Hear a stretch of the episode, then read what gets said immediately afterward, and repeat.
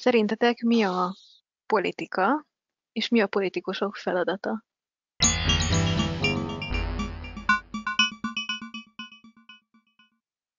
Hogyha lehet arról beszélni, hogy egy idézet megvilágítja, van Max Webernek a Politika, mint hivatás című munkájában egy ilyesfajta megjegyzése, hogy a politika azt mondom, hogy vastag deszkák át, átfúrása szenvedélye és szemmértékkel egyszerre.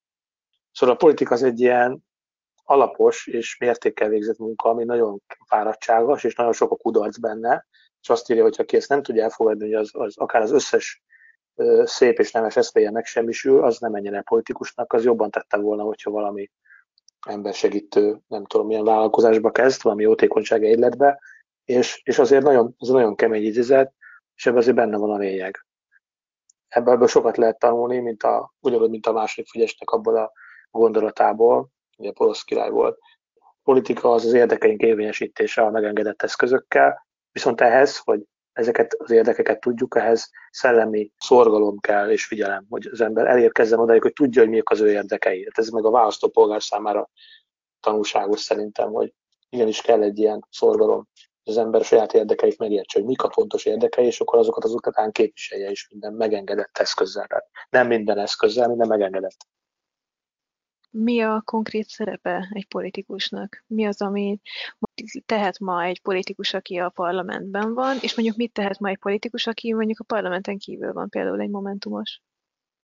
Jó kérdés, meg nehéz kérdés, és ezzel küzd az egész ellenzék, és szerintem első körben nagyon tetszene, hogyha meg tudnának állni egy pillanatra néhány fontos ellenzéki politikus meg tudná egy pillanatra állni, és akár ezt kommunikálni is tudnák, hogy oké, okay, ne ragadjunk bele ezekbe a szerepekbe, ne csináljuk folyamatosan ugyanazt, ne adjuk be 22 egyszerre is ugyanazt, és maguknak egy ilyen workshopon tényleg valahogy így van a fejemben, írják fel, hogy ez nem működik, ez nem működik, ez nem működik. Oké, okay, még nem tudjuk, hogy mi működik, de legalább mondjuk ki, és akkor kezdjük el az embereknek ezt kommunikálni.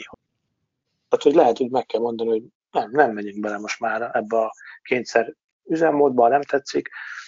Csak én azt gondolom, hogy itt, itt ilyen nagy, nagy formátumú politizás nincsen, hanem az, az van, hogy az ember kapja ugye a pénzt, hogy a parlamenti képviselő, és akkor ezt szeretné megkapni jövő hónapban is, ezért valamit le kell tenni az asztalra, és akkor nem érzi azt, hogy, hogy tartozik egy vallomással a választóinak, hogy nem tudlak titeket valójában képviselni, vagy itt kell hagynom ezt a melót, vagy gyerünk együtt is tegyünk valamit, hogy egy szép napon már valóban tudjalak titeket képviselni. Ha nem is most, lehet, hogy több évbe beletelik, de, de és olyat ne csináljunk, ami tudjuk, hogy nem működik. Döntsük, hogy mi az, amit fogunk, és akkor azt csináljuk végig.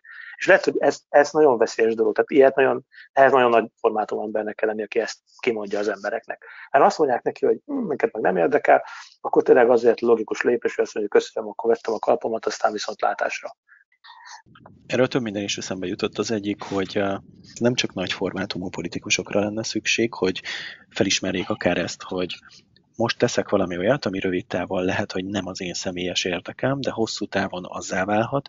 Tehát, hogy egy ilyen hosszú távú gondolkodás legyen bennük, hogy amikor bevallják az embereknek, megmondják, hogy igen, ez a helyzet, nem tudlak titeket képviselni, és sajnálom, hogy ez a két százalékot most elveszítem, aki csak azt tudja kommentelni a posztjaim alá, hogy de neked az a feladatod, hogy bemenj a parlamentben és felszólalj, akkor is, ha nincs értelme. Tehát, hogy be kellene vállalnia, hogy őket elveszti adott esetben, és lehet, hogy itt jönne be az, amit a Weber mondott, hogy ebben lenne a szemmérték, hogy ezt be kell vállalni, hogy ezt a döntést meg kell hozni.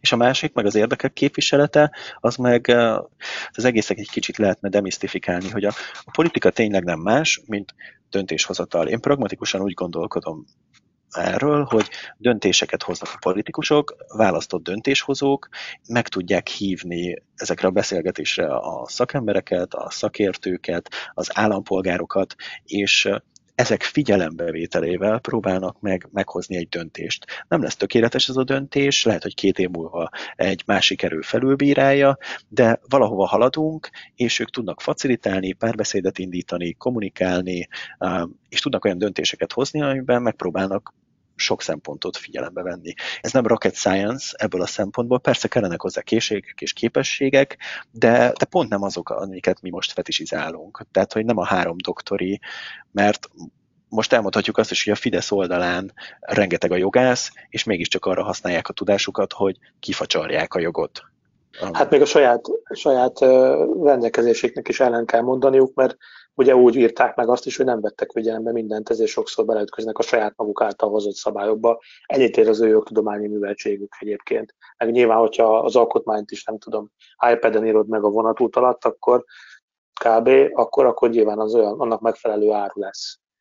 A politika az egy pragmatikus processz, pragmatikus jeles vagy folyamat, és ahogy mondtad, és nem lehet ezt, nem szabad ezt fétisizálni, mert hiába fétisizálunk politikusokat, végül megnézzük, mindenki ott vannak a kudarcok, bukások, hibás döntések. Ezt, ezt, ezt nem lehet teljességgel elkerülni, ez csak a valami álmodozó ember gondolja, hogy ilyen van a valóságban.